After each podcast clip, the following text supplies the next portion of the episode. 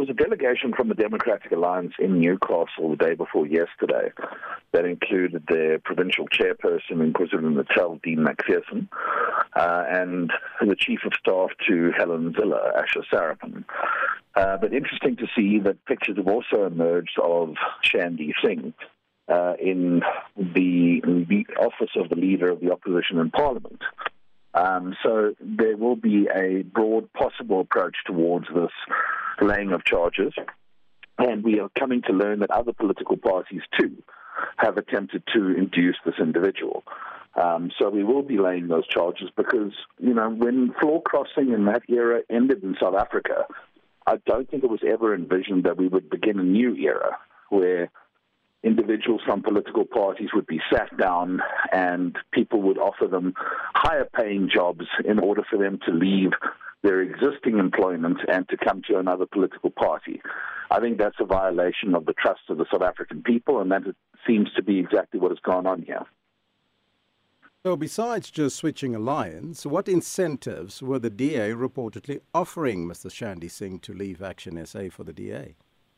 Well, the information that we have uh, is that he was being offered a position in the provincial legislature. Um, and again, I believe that there were offers being made from other political parties as well, with some astounding kind of inducements being offered to Mr. Singh. Uh, but, but essentially, this is exactly the problem that we have. Because when you have an individual who has been elected to serve as, public, as a public representative, and you now have that individual being offered rewards to alienate the people who elected him and resign, then this is a problem that we believe we need to take up. What sort of inducements are we talking about if you say they're incredible inducements? Well, I mean, the information that we have is that another political party offered Mr. Singh 2.5 million rand huh. uh, in the event that he were to resign and to afford a contest of a by election. Because the important context here is that Newcastle is a municipality recently won away from the ANC after many years in ANC hands and is currently in a coalition hands led by the IFP.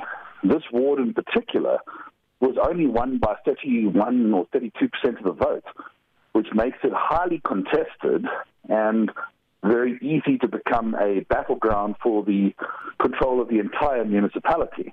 And I think this is why we find the actions of the Democratic Alliance particularly irresponsible. Hmm. So politics have become uh, a matter of brown envelopes, it seems like it. But when and where will you now be registering the, the charges of bribery?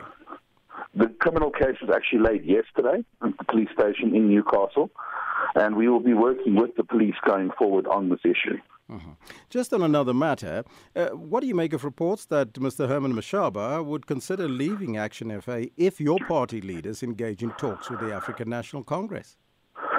We have communicated on that position. Uh, Herman put out a statement yesterday uh, in which it was indicated that those media reports are false and malicious, and in which he obviously affirmed uh, not only his absolute intention to lead this political party to its destiny to fix South Africa, but also rubbish the notion that there is a gap between him and the rest of the leadership in Action SA on this particular issue.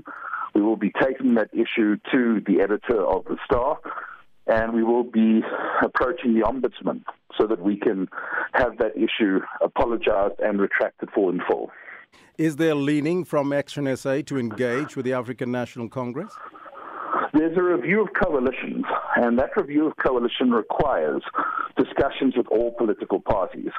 But I think we must draw a very big distinction between having discussions with political parties and going into coalition with a particular political party. And the one thing on which every leader in Action SA appears very clear is that coalition with the ANC is not possible.